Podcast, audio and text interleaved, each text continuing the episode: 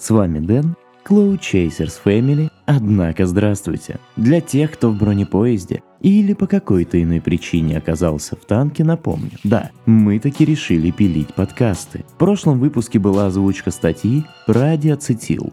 И пора бы уже перейти к ненасытному животному. Хомячьи войны. Погнали! Сегодня не будет ни обзора, ни новостей из области вейпинга. Будут только личные мысли и рассуждения. А порассуждать есть о многом. Давно. Еще в 2012 году я подглядел у шефа чудную штуку, которой он заменил себе сигареты. Он сидел с довольным хлебальником в углу офиса и пускал кольца пара.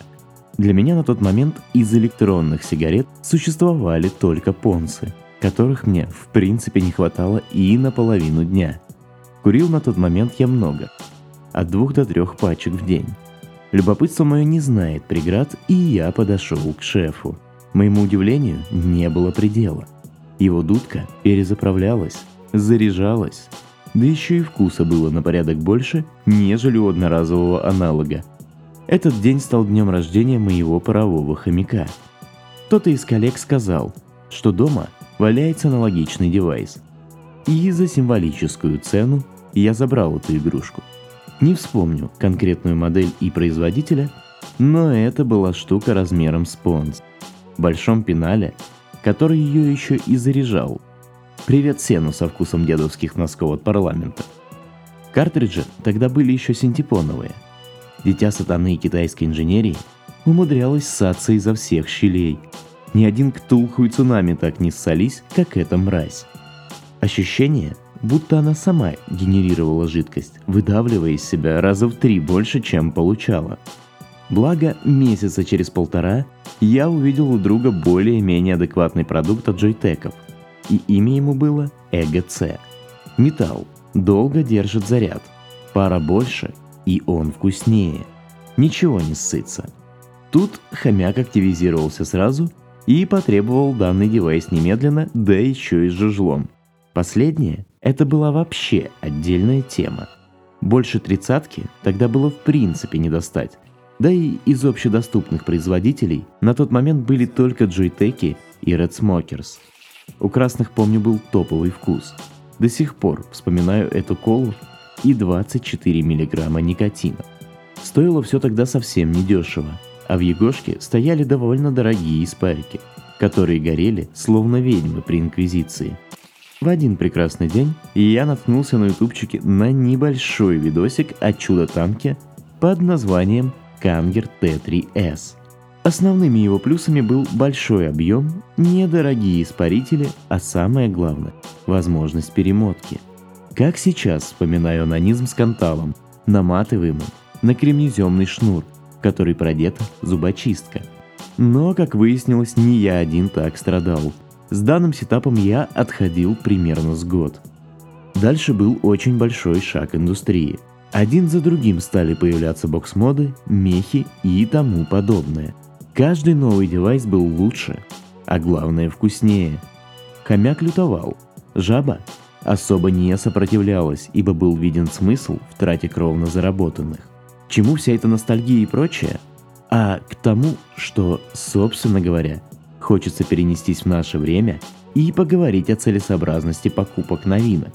Если несколько лет назад был смысл обновлений, которое привносило больше вкуса, больше пара, производительности и так далее, то сейчас смысл утерян. Уже года как с два механика отличается друг от друга только внешним видом, не берем в расчет отдельные корявые отечественные моды. Разговоры про кондуктивность стали зашкваром. Постоянный контакт уже практически у всех. Забавно, что те девайсы, которые остались у меня, его не имеют. Дрипки, по сути, стали копировать друг друга. Чего-то реально нового, инновационного. Индустрия не видела давным-давно. Койлбилдеры в наше время способны намотать что угодно так, чтобы вкус был абсолютно в любом атоме. Велосипед изобретен. Меняются только колеса и покраска. Но сука, гребаный хомяк напрочь отказывается успокоиться. У него есть любимый сквонг, любимые дрипки, мехи. Он перепробовал девайсов больше, чем Джонни Син с но по-прежнему считает, что у кого-то да есть поперек. Порой ты впадаешь в своеобразную апатию, когда все приелось. Жидкости не удивляют, трубы не радуют, а любимые атомы не делают жизнь слаще. Ты начинаешь как бы ненамеренно забывать девайсы дома, посматриваешь в сторону аналога и вообще начинаешь думать, что уже не твое это все, и ничего не будет как раньше.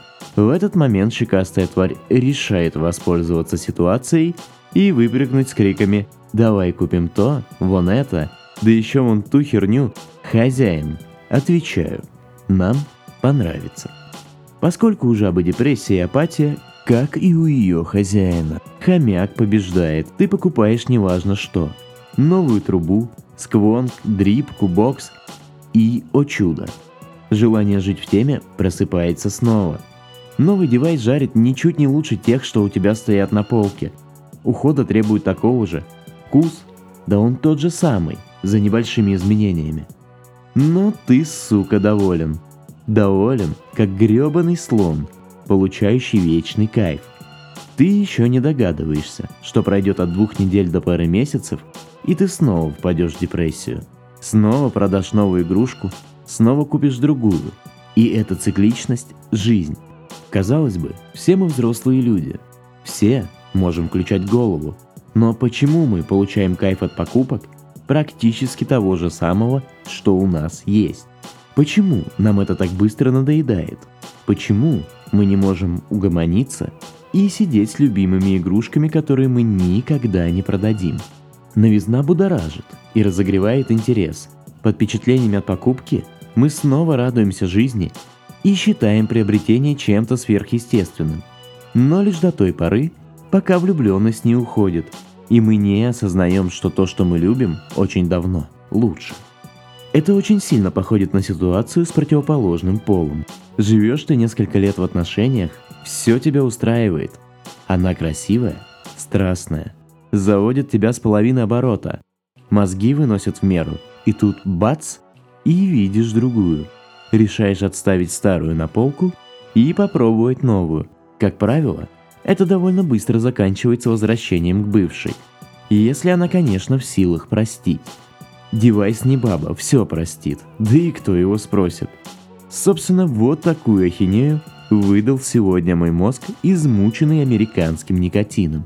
А какие девайсы навечно остались с вами? Предлагаю подискутировать в комментах и на стене сообщества. До новых встреч. Пока-пока.